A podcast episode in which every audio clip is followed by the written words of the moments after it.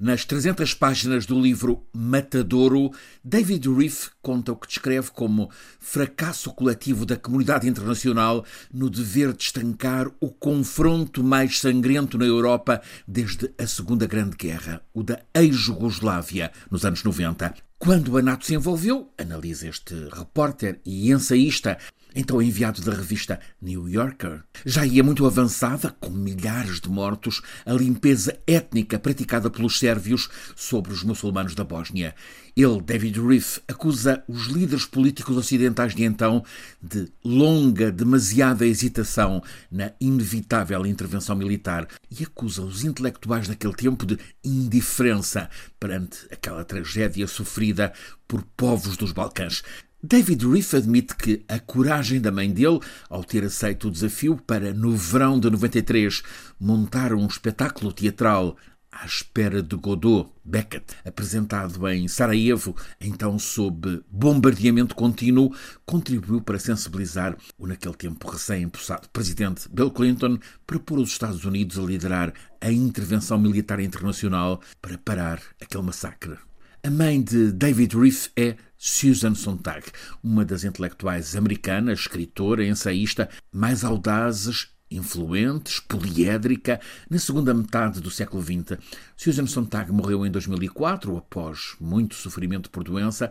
David Reef está agora, aos 70 anos, em Milão, para participar num festival dedicado à mãe dele e esta ocasião propicia duas interessantes entrevistas, uma à Rádio Pública Italiana, a RAI, outra ao diário La Repubblica. David Reef passou os últimos 30 anos a percorrer o mundo em guerra para, com talento, contar o que ele resume como a grande desigualdade que marca o estado da civilização do século XXI. É o que ele conta em livros como, traduz os títulos, A Ignomínia da Fome, uma Cama para uma Noite ou Elogio do Esquecimento, todos sobre a tragédia da guerra e o desamparo na luta contra a fome.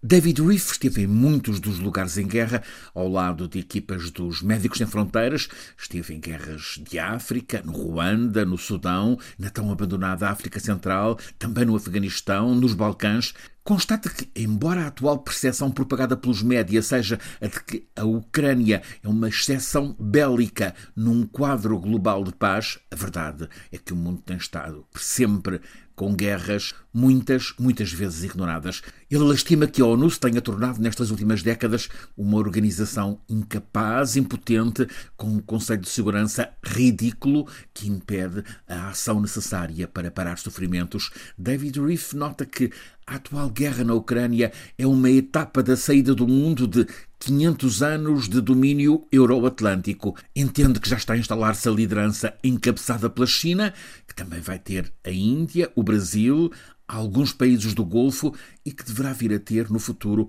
alguns países africanos. David Reef está seguro de que a Rússia vai sair desta guerra com o exército massacrado, com os ricos da Rússia a terem partido muito do capital que tinham ganho em modo quase fulminante, com muitos jovens russos a migrar resultará, provavelmente, diz ele, uma Rússia vassala da grande potência chinesa.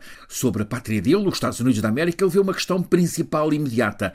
O Partido Republicano vai ou não continuar a ser o partido de um caudilho, à maneira antiga da América Latina, como é Donald Trump, ou vai ser capaz de cortar com o trumpismo e a política terrorista de mentiras, fantasias, triunfalismo e nacionalismo branco de direita dura?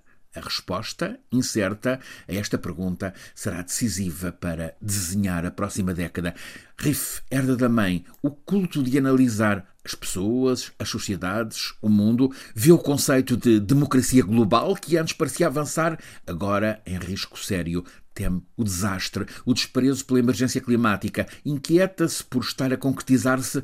O que anunciou Nietzsche, deixa de haver factos. Há interpretações, há versões, um mundo de pós-verdade em que tudo passa por campanhas publicitárias. Lastima que as redes sociais estejam a favorecer um mundo em que as pessoas só ouvem as pessoas que dizem o mesmo que elas. David Reef recorre a uma frase da mãe, Susan Sontag, para explicar o que é que o motiva para continuar a percorrer o mundo para o contar, para ver até onde é que vai a estupidez. E ele recomenda que voltemos a ler o ensaio de Susan Sontag sobre a fotografia e que nos ponhamos a pensar.